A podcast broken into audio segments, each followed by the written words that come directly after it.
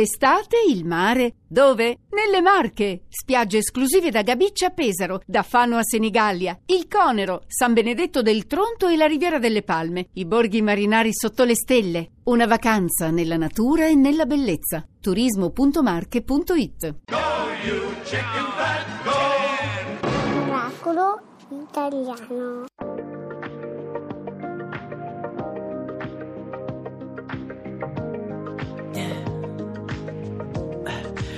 Tell me what you really like, baby, I can take my time, we don't ever have to fight, just take it step by step, I can see it in your eyes, cause they never tell me lies, I can feel that body shake, and the heat between your legs, you've been scared of love, and what it did to you, you don't have to run, I know what you've been through, just a simple touch and it can set you free, we don't have to rush when you're alone with me.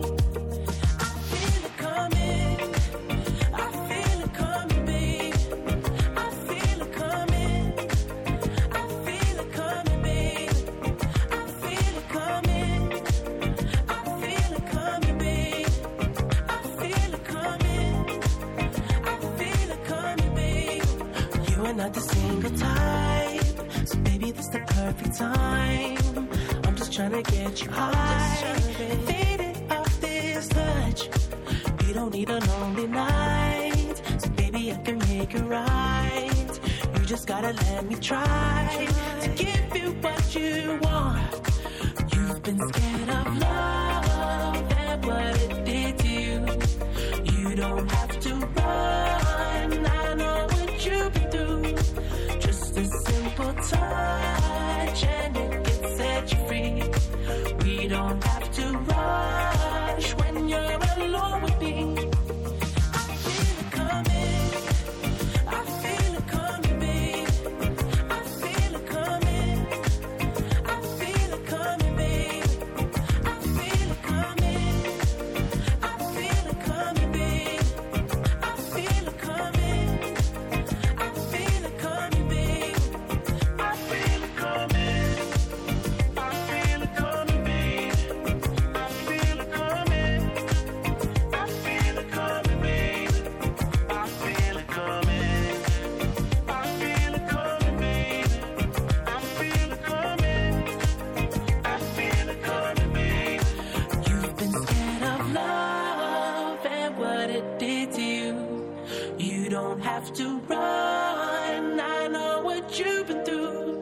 Just a simple touch and it can set you free.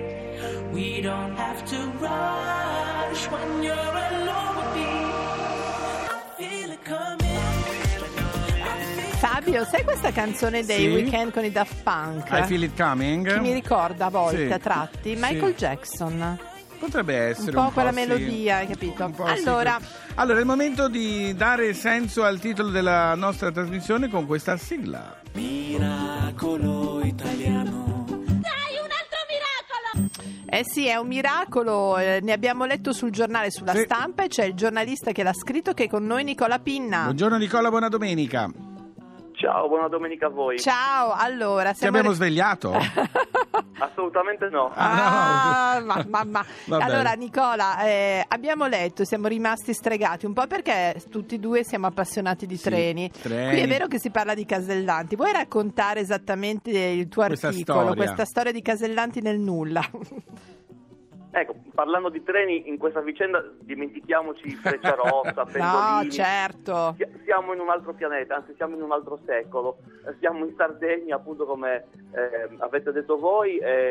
Questa è una storia che sembra davvero fuori dal tempo, è la storia dei casellanti ferroviari. Sì. Perché in Sardegna, dovete sapere, c'è una tratta ferroviaria dove non esistono i passaggi a livello automatizzati, per cui da qualche settimana l'Agenzia Nazionale per la Sicurezza Ferroviaria ha detto alla regione che gestisce autonomamente quella tratta: non possiamo più far passare i treni perché è troppo pericoloso. Sì. Le norme sono state irrigidite dopo il terribile incidente ferroviario della Puglia.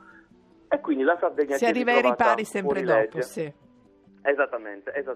L'unica soluzione possibile per la Sardegna per far ripartire i treni è quella di assumere casellanti ferroviari, cioè delle persone che stanno tutto il giorno al passaggio a livello e che aprono e chiudono la sbarra quando sta per arrivare il treno e quando è appena passato. Si sono presentati 1.000 per 9 posti?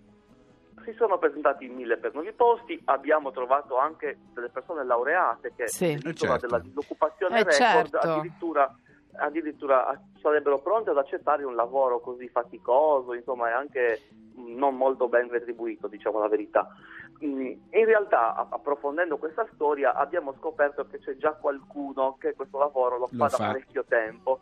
Esattamente, una donna che lavora sui tornanti dell'Ogliastra, dove passa un trenino che poi adesso è diventato turistico. Paola Piras ha 55 anni, lavora a 700 metri d'altezza nel territorio di Arzana, uno dei luoghi più impervi della Sardegna. Lei lavora dal 1992 al passaggio a livello nel quale la strada ferrata si incrocia, diciamo così, con la statale 389 che va da Nuoro alla Monteri. Quanti treni passano? Al momento pochissimi, però per i primi anni del suo lavoro, fino a qualche anno fa, in realtà ne passavano tanti. Ne passavano tanti, esattamente. Ne passano molti di più, ma ovviamente dimentichiamoci le frequenze ferroviarie. Tipo ne passano 4 delle grandi tratte, esatto. Ne passano un po' di più nella tratta ferroviaria tra Nuoro e Macomer, dove lavora un altro signore, un 49enne che si chiama Mario Cavitta, e cui amici lo hanno soprannominato Uomo Sbarra. Quello che tira su e giù la sbarra del passaggio a livello, nel senso che da 30 anni, pensate, passa le giornate in mezzo alla campagna, alla periferia del suo paese, che si chiama Lei, e lui sta lì ad aspettare che arrivi il treno per chiudere il passaggio a livello e per evitare ovviamente incidenti. Allora ricordiamo che è un lavoro che ci vuole tanta memoria, anche ricordiamo perché nessuno li dice quando passano i treni, non c'è un computer che li avvisa, loro si devono ricordare gli orari dei treni, a che ora passano, e chiudere la sbarra a quell'orario.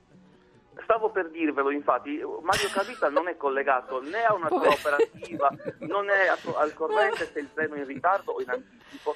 Lui deve essere sempre lì, sempre pronto. Mamma mia. Allora, veramente un miracolo, tutta la nostra solidarietà. Allora, persone. Nicola, noi ti ringraziamo molto, Grazie di averci fatto conoscere una realtà che era inimmaginabile. E torna a dormire tranquillo. Ciao. Grazie a voi, Nicola. Buona domenica. Ciao.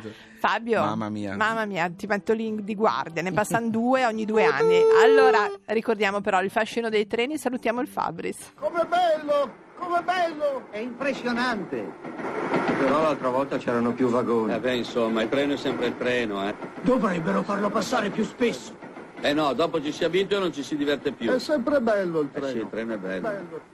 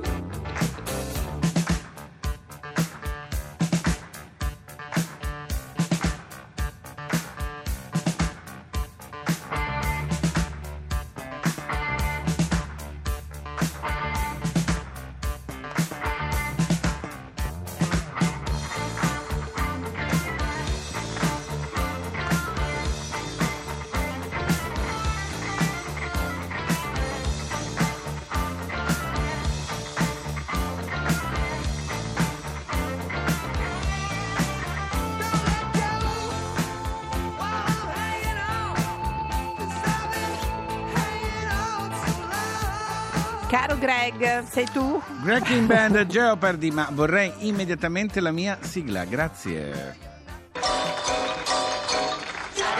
Annunciami con accento floridiano della Florida. Floridiano. Com'è? Floridiano, se non lo sai tu. Fabio Camino.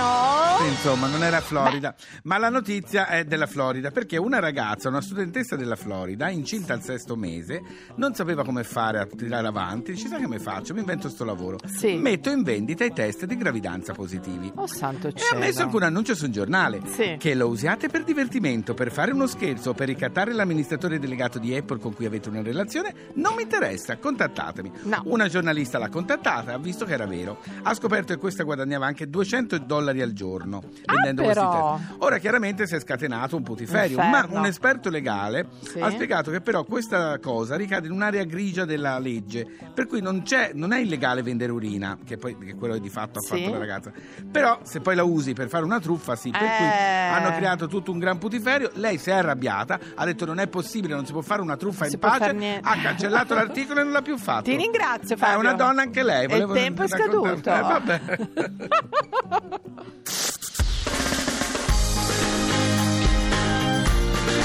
Tutta un'altra musica. Radio 2.